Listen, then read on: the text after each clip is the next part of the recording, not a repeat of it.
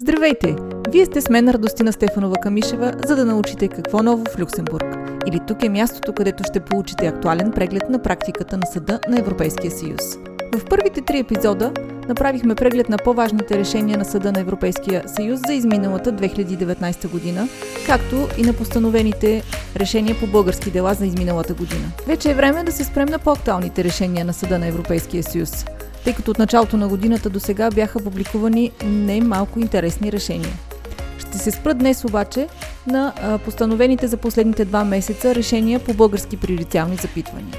А именно запитванията от ВКС и Софийски районен съд във връзка с въведената и в последствие отменена такса при производството на енергия от възобновяеми източници. Запитването от районен съд Хасково във връзка с правото на незаконно уволнен работник на платен годишен отпуск за периода от датата на уволнението до датата на възстановяване на работа.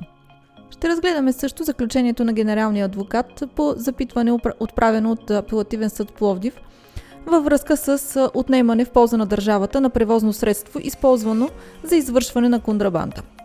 На следващо място ще се спра на запитването, отправено от Върховния административен съд по делото Овергаз.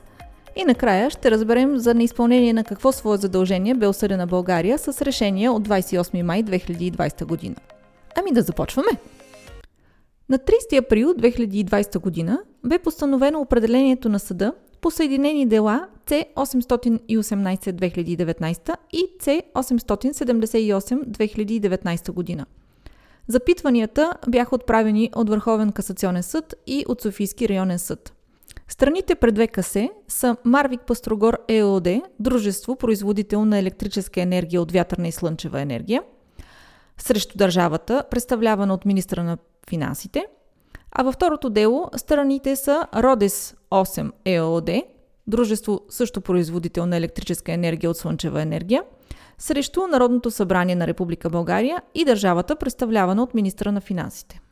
В основата и на двете дела стои въведената през 2014 година с изменение на Закона за енергия от възобновяеми източници такса при производството на електроенергия от такива източници. Впоследствие, само няколко месеца по-късно, въпросните изменения са отменени от Конституционния съд като противоконституционни поради липсата на насрещна престация спрямо въведената такса. Дружествата обаче заплатили съответните такси за периода, в който старите разпоредби са били в сила, завеждат искове за обезщетяване на вредите. В рамките на първото дело пред ВКС, градският и апелативният съд са отхвърлили исковете за обезщетение, позовавайки се на практиката, според която решението на Конституционния съд има действие за напред, съгласно член 151, алинея 2, изречение последно от Конституцията. И до постановяването на това решение таксата е събирана с основание, което не е отпаднало за вече приключилите правоотношения. Поради тази причина, жалбоподателите се опитват да установят връзка с правото на Европейския съюз, като според тях въведената такса противоречи на Директивата за насърчаване и използването на енергия от възобновяеми източници. Също така, според тях, вредите, нанесени вследствие от нарушение на правото на Европейския съюз, следва да бъдат обезщетени, независимо от момента на констатирането на противоречието с правото на Европейския съюз. ВКС отбелязва в своето запитване, че в рамките на своята компетентност Конституционният съд е разгледал единствено противоречието на въведената такса с българската конституция. Той обаче не е разгледал дали тя е в противоречие с правото на Европейския съюз. Поради това, запитващата юрисдикция трябва да разреши въпроса дали посочената такса е била въведена в нарушение на Директивата за насърчаване и използването на енергия от възобновяеми източници, на член 16 от Хартата, който закрепва свободата на стопанската инициатива, както и на принципите на правна сигурност и на защита на оправданите правни очаквания.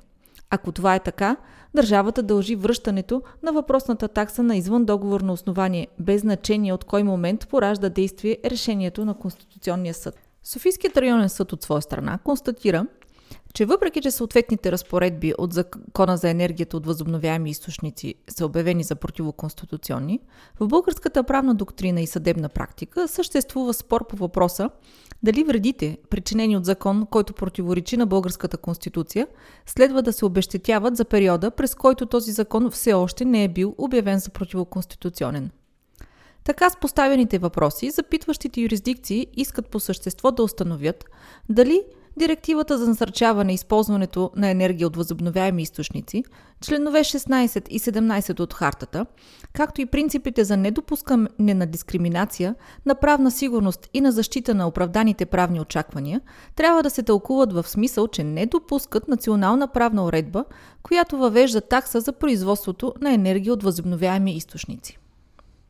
Съдът на Европейския съюз се произнася по отправените запитвания с мотивирано определение, прилагайки по този начин член 99 от процедурния си правилник, съгласно който, когато приоритетният въпрос е идентичен с въпрос, по който съдът вече се е произнесъл, или отговорът на този въпрос се налага недвусмислено от съдебната практика, съдът може във всеки един момент да се произнесе с мотивирано определение по предложение на съдията-докладчик и след изслушване на генералния адвокат.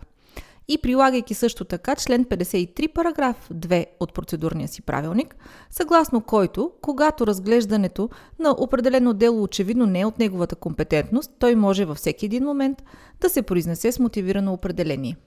Съдът счита, че тълкуването направено от него на член 3, параграф 3, първа линея, буква А от Директивата за насърчаване и използването на енергия от възобновяеми източници в решение от 20 септември 2017 година по съединени дела C215, 216, 220, 221 от 2016 година, може да се приложи в настоящия случай. Всъщност, съгласно тази разпоредба, член 3 от Директивата за насърчаване и използването на енергия от възобновяеми източници, държавите членки имат задължение да гарантират определен размер на дела на енергията от възобновяеми източници в брутното им крайно потребление на енергия. За постигането на тази цел, държавите могат да прилагат схеми за подпомагане, които включват, например, инвестиционни помощи, данъчни облекчения или намаление, връщане на платени данъци или да наложат задължения за използване на енергия от възобновяеми източници, като в същото време няма забрана за държавите членки да наложат такса за производството на енергия от възобновяеми източници. Според съда, дори действително да не може да бъде изключена вероятността такава такса да направи по-непривлекателно производството и съответно използването на вятърната и слънчевата енергия, както и да затрудни нейното разработване и това да доведе до недостигане на определения размер на дела на енергията от възобновяеми източници, това би довело най-много до нарушаване от страна на България на нейните задължения на основание на тази директива. Без обаче, въвеждането на подобна такса да може само по себе си да се счита за противоречащо на посочената директива, тъй като държавите членки разполагат с право на преценка относно начина на постигане на посочената цел, при условие, разбира се, че спазват основните свободи, така както те са гарантирани с договора за функционирането на Европейския съюз. Що се отнася до тълкуването на членове 16 и 17 от Хартата, уреждащи съответно свободата на стопанска инициатива и правото на собственост, както и на принципите на недопускане на дискриминация, на правна сигурност и на защита на оправданите правни очаквания, съдът припомня, че член 51 параграф 1 от Хартата предвижда, че нейните разпоредби се отнасят за държавите членки единствено, когато те прилагат правото на Съюза. Тоест, приложимостта на членове 16 и 17 от Хартата, както и на съответните принципи, може да бъде констатирана само посочени от запитващите юрисдикции разпоредби от правото на Съюза, различни от тези на Хартата, са приложими по делата предмет на главните производства. В случая обаче, според съда, разглежданите по тези дела положения са изцяло вътрешни, тъй като от тях отсъства какъвто и да е презграничен елемент. И от друга страна, разглежданата директива не е приложима към националната правна уредба, въвеждаща такса за производството на енергия от възобновяеми източници. От това следва, че съдът е очевидно некомпетентен да отговори на преюдициалните въпроси, доколкото те се отнасят до тълкуването на членове 16 и 17 от Хартата, както и на принципите за недопускане на дискриминация, на правна сигурност и на защита на оправданите правни очаквания. Но основният въпрос дали вредите, причинени от закон, който е обявен за противоконституционен, следва да се обезщитят за периода, през който този закон все още е бил действащ, си остава.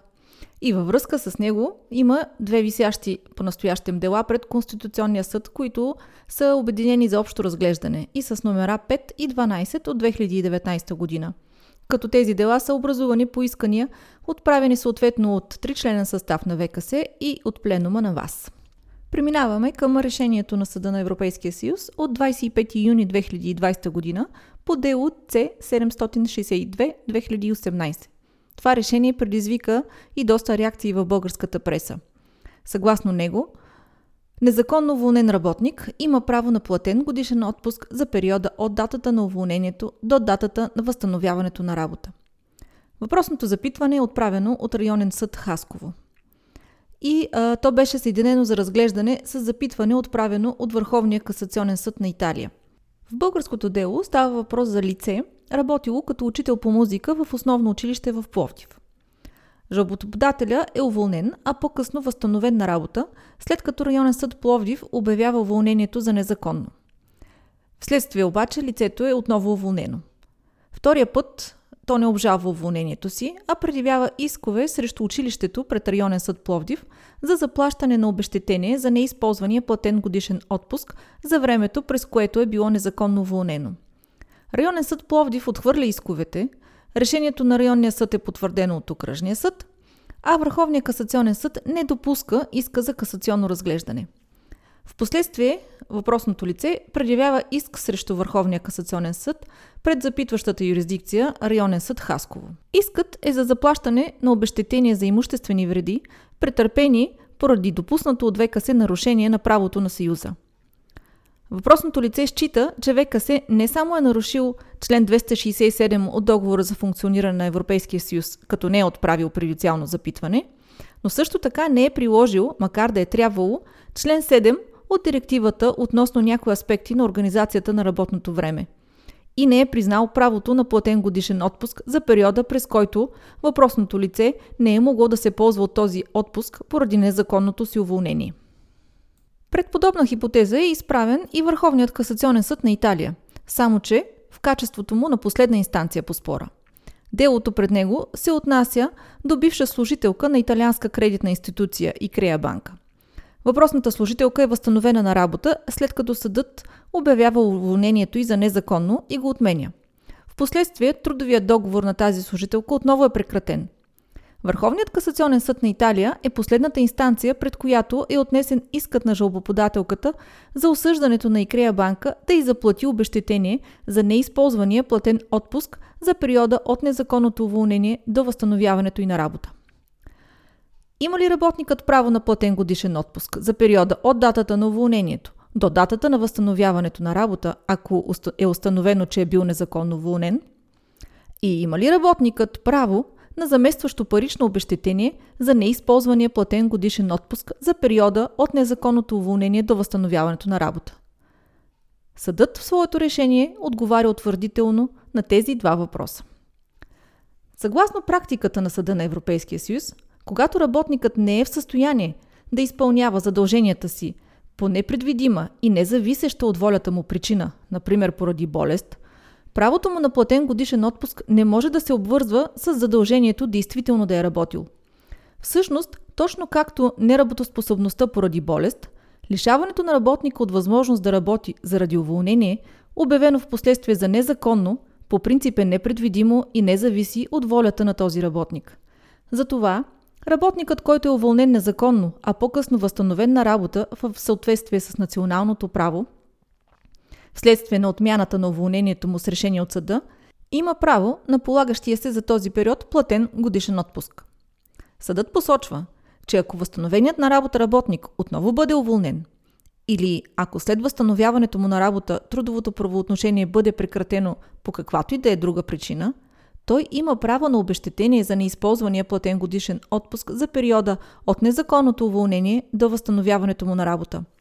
Тук обаче съдът прави едно уточнение, че ако е имал нова работа в периода от незаконното уволнение до възстановяването му на предишната работа, работникът може да иска платен годишен отпуск за този период само от новия работодател. Съгласно досегашната съдебна практика в България обаче, се приемаше, че в периода от време от датата на прекратяване на трудовото правоотношение до отмяната на уволнението с влязло в сила съдебно решение и възстановяването на незаконно уволнен работник на предишната работа, последният не е престирал реално труд по трудово правоотношение, поради което и за този период от време за него не възниква право да ползва платен годишен отпуск, а в случай на последвало ново уволнение за този период от време, работодателят не дължи на работника обезщетение за неизползван платен годишен отпуск на основание член 224 алинея 1 от Кодекса на труда. След решението на Съда на Европейския съюз, струва ми се, тази практика ще следва да се промени. Също на 25 юни 2020 година беше представено заключението на генералния адвокат Кампос Санчес Бордона по дело C-393/2019 година в рамките на преюдициално запитване, отправено от Апелативен съд Пловдив. Във връзка с съвместимостта на наказателната норма по член 242 алинея 8 от Наказателния кодекс, която предвижда отнемане в полза на държавата на превозно средство, използвано за извършване на контрабанда, с правото на собственост, гарантирано в член 17 от Хартата на основните права на Европейския съюз. Става въпрос за шофьор на камион за международен превоз, който пътува от Турция до Германия. Той е задържан в България за укриване на нумизматично съкровище в превозното средство, след което е обвинен и съден в България за контрабанда. С присъда на окръжен съд Хасково от 22 март 2019 година, въпросният шофьор е осъден на 3 години лишаване от свобода и глоба в размер на 20 000 лева, като извършител на квалифицирана контрабанда на монетно съкровище. А античните монети и влекачът, с който са превозени монетите, са отнети в полза на държавата на основание съответно член 242 алинея 7 и същия член алинея 8 от Наказателния кодекс. Въпросното лице обжалва присъдата пред Апелативен съд Пловдив в частта, в която е постановено отнемане на влекача в полза на държавата. Апелативният съд уточнява, че отнемането в полза на държавата не е наказание и съгласно член 242 алинея 8 от Наказателния кодекс следва задължително да се постанови отнемане на вещите, послужили за извършването на контрабанда. Независимо обаче, че отнемането в полза на държавата има законово основание, Апелативният съд има съмнение дали този член от Наказателния кодекс, приет преди присъединяването на България към Европейския съюз, е съвместим с член 17, параграф 1 от Хартата. По-специално, отнемането в полза на държавата на използваното като средство за извършване на контрабанда превозно средство, когато собственикът му не е участвал в престъплението, може да доведе до дисбаланс между интереса на собственика, който не е знаел за извършването на престъплението, и интереса на държавата да отнеме средствата на престъплението. Освен това, запитващата юрисдикция подчертава, че националното законодателство не предвижда възможност собственикът на превозното средство да бъде изслушан в процеса, който води до отнемането, което би могло да постави под въпрос и съвместимостта му с член 47 от Хартата и правото на ефективни правни средства за защита. Именно в този контекст е запитването на Апелативния съд Пловдив до Съда на Европейския съюз. Със своите въпроси Апелативният съд в Пловдив се позовава само на разпоредби на Хартата. Но знаем добре, че съгласно член 51 от Хартата, нейни адресати са държавите членки единствено когато прилагат правото на Съюза. И изолираното цитиране на един от членовете й не е достатъчно, за да обоснове преюдициалния въпрос, ако липсва връзка с други разпоредби на правото на Съюза. Поради тази причина и генералният адвокат изпитва съмнения относно допустимостта на запитването. В тази връзка и за да бъде даден полезен отговор на запитващата юрисдикция, според него, приложимо към фактите по главния спор би могло да бъде и рамково решение 2005/212 относно конфискацията на облаги, средства и имущество от престъпление, чието член 2 параграф 1 предвижда, че всяка държава членка взема необходимите мерки, за да направи възможно конфискуването изцяло или частично на средства на престъплението и облаги от престъпление, за които се предвижда наказание лишаване от свобода над 1 година. Тълкувайки разпоредбите на рамковото решение, генералният адвокат стига до извода, че по принцип тези разпоредби не изключват категорично възможност за отнемане на вещи собственост на трето лице. В същото време обаче, съпоставяйки разпоредбите относно уредбата на конфискацията на имущество на трети лица от Директива 2014-42, генералният адвокат приема, че такава конфискация няма да е допустима, ако третото лице е добросъвестно. Генералният адвокат признава, че добросъвестността на третото лице следва да се прецени от запитващата юрисдикция, но все пак подчертава, че липсата на умисъл не е достатъчна. Непредпазливостта също може да изключи добросъвестността при определени обстоятелства. Например, според него, трудно би могло да се приеме, че е добросъвестно поведението на трето лице, което, макар да не е знаело, че превозното средство, което предоставя на друг, ще послужи за извършване на конкретна контрабанда или на трафик на наркотици, лесно е можело да предположи, че лицето, на което предоставя превозното средство, обичайно се занимава с такива дейности. Генералният адвокат приема, че като общо правило не се допуска конфискация на принадлежащите на добросъвестни трети лица вещи, които са използвани като средство на престъпление. Като добавя обаче, че е възможно въвеждане на изключение от това правило по съображение за обществена полза чрез национална норма, която преследва легитимни цели от общ интерес. Годна е да гарантира осъществяването на въпросните цели и не надхвърля необходимото за постигането им. Освен това, е необходимо лишаването от собственост да бъде компенсирано чрез плащането на справедливо и своевременно обезщетение, така както е предвидено в член 17, параграф 1, 2 от Хартата.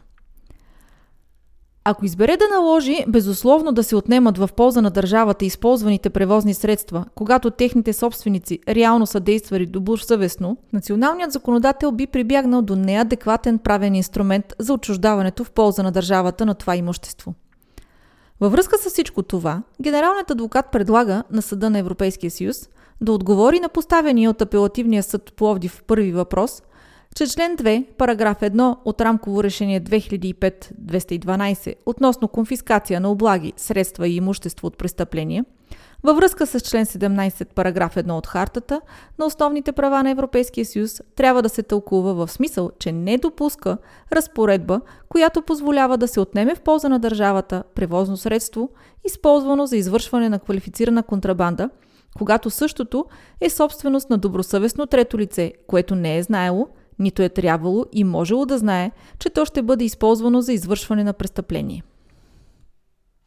Така стигнахме до делото Овергаз мрежи и Българска газова асоциация, дело с номер C5/2019 година, а решението по него беше постановено на 30 април 2020 година. Запитването е отправено от Върховния административен съд в рамките на спор между от една страна Овергаз мрежи и Българска газова асоциация и от друга страна Комисията за енергийно и водно регулиране.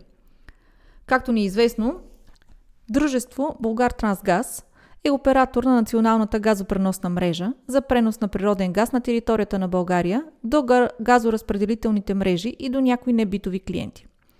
Той е оператор на подземното газохранилище в Чирен, чието основно предназначение е да гарантира сигурността на доставките на природен газ и да покрива сезонните неравномерности в потреблението.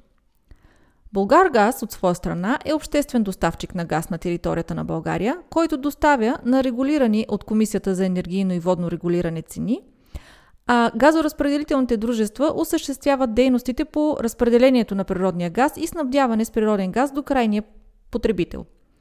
Едно от тези газоразпределителни дружества е именно Овергаз, което се снабдява от Булгаргаз и доставя природен газ на 66% от всички потребители в България. Това дружество оспорва пред Върховния административен съд законосъобразността на две разпоредби от наредба номер 2 от 2013 година, по силата на които за второто 3-месечие на 2017 година на Булгаргаз е утвърдена добавка към цената на природния газ, чийто размер е 2,40 лева, а към 1 юли 2017 тази компонента е определена в размер на 2,42 лева за 1000 кубика. От своя страна, Сдружение Българска газова асоциация също оспорва посочените разпоредби пред същата юрисдикция. Върховният административен съд, позовавайки се на предишна практика на Съда на Европейския съюз, се пита какви са пределите, които правото на Съюза предвижда относно възможността на държавите членки за намеса при определянето на цените за доставка на природен газ. Според запитващата юрисдикция, макар от цитираните от нея решения да е видно, че такава намеса при доставките на крайните потребители може да бъде допустима съгласно директивата относно общите правила за вътрешния пазар на природен газ, ако са спазени определени условия, все пак цитираната съдебна практика не разсейва съмненията на тази юрисдикция. Върховният административен съд в частност смята, че посочените решения не разглеждат въпроса за компонентата от цената, формирана от разходите за наложените на енергийните предприятия задължения към обществото. А директивата относно общите правила за вътрешния пазар на природен газ не посочва кой трябва да поеме тази тежест. Върховният административен съд се пита и дали принципът на пропорционалност е спазен, когато икономическата тежест на тези задължения се поема от крайните клиенти, между които не се прави разграничение и по-голямата част от които не са енергийни предприятия. В тази насока Върховният административен съд добавя, че българското право не предвижда ограничение за срока на задължението за доставка на природен газ от обществения доставчик по регулирани тарифи, нито ограничение за срока на задължението за поемане на икономическата тежест, произтичаща от наложените на енергийните предприятия задължения към обществото от крайните клиенти. Според нея възниква и въпросът кои разходи, свързани с тези задължения към обществото, могат да бъдат взети предвид при определянето на регулираните тарифи. Запитващата юрисдикция добавя, че решенията на Комисията за енергийно и водно регулиране, с които за всеки период се определят количествата природен газ, които следва да се поддържат в газохранилището Чирен, не подлежат на обжалване от крайните клиенти поради липса на пряк и непосредствен правен интерес, както и че тези клиенти не могат да оспорят и определената от Комисията за енергийно и водно регулиране стойност на разходите за изпълнение на разглеждането задължение за поддържане. Ето защо Върховният административен съд се пита дали правата на потребителите са защитени на равнището, изисквано от директивата относно общите правила за вътрешния пазар на природен газ. Така, спорът по главното производство по същество се отнася до съответствието с тази директива на националното законодателство, съгласно което разходите, направени от предприятията за природен газ поради наложените им задължения към обществото, им се възстановяват от крайните клиенти. Съдът на Европейския съюз приема, че ако са спазени няколко условия, въпросното национално законодателство няма да бъде в противоречие с директивата относно общите правила за вътрешния пазар на природен газ. А условията са следните. Националното законодателство следва да преследва цел от общ икономически интерес, да е в съответствие с принципа на пропорционалност и задълженията за обществена услуга, които то предвижда да са ясно определени, прозрачни, недискриминационни, да подлежат на проверка и да гарантират равни условия на достъп за предприятия за природен газ от Съюза. Дали са спазени тези условия, следва да провери националната юрисдикция. С втория си въпрос, Върховният административен съд по същество иска да се установи дали фактът, че регулаторният орган е освободен от задължението си за да спазва някои разпоредби, уреждащи процедурата по приемане на нормативни актове, когато приема акт, с който се налага задължение за обществена услуга, по смисъла на член 3, параграф 2 от посочената директива, не е в противоречие със същата директива.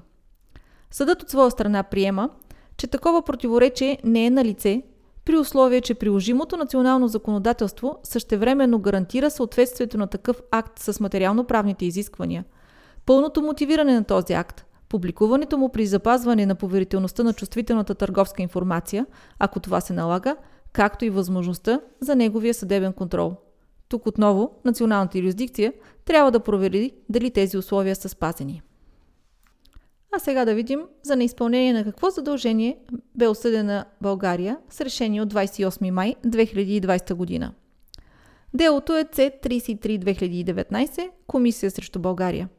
И става въпрос за задължение по директива относно безопасността на железопътния транспорт и по-конкретно задължението по член 21 от същата директива, който предвижда, че всяка държава членка гарантира, че разследванията на злополуки и инциденти се провеждат от постоянен орган, който е независим в своята организация, законова структура и вземане на решения от всякакви оператори на инфраструктури, железопътни предприятия, от органите налагащи такси, разпределящи инфраструктурен капацитет и организациите, уведомявани за взетите мерки, както и от всяка страна, чието интереси биха могли да са в противоречие с функциите, възложени на въпросния разследващ орган.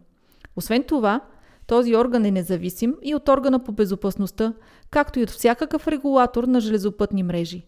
Разследващият орган изпълнява своите функции независимо от организациите, посочени в член 21 от тази директива, и получава необходимите ресурси за това. Неговите разследвания придобиват статут, който им дава необходимите гаранции за независимост. Съдът констатира в своето решение, че по отношение на назначаването и оценяването на членовете на това специализирано звено, България не е приела всички необходими мерки, за да гарантира независимостта на това звено от оператора на железопътната инфраструктура. Освен това, предвид начина на определяне и отпускане на бюджета на специализираното звено, съдът констатира, че България не е приела необходимите мерки, за да гарантира самостоятелния достъп на това звено до финансови ресурси, необходими за да изпълнява то задачите си, и поради това не е изпълнила задълженията си по член 21, параграф 2 от разглежданата директива. Ами това бяха решенията, касаещи България през последните 2 месеца, постановени от Съда на Европейския съюз. Беше ми приятно отново да бъдем заедно и ако на вас ви е било полезно, ще се радвам да се абонирате, както и да оставите вашите мнения и препоръки.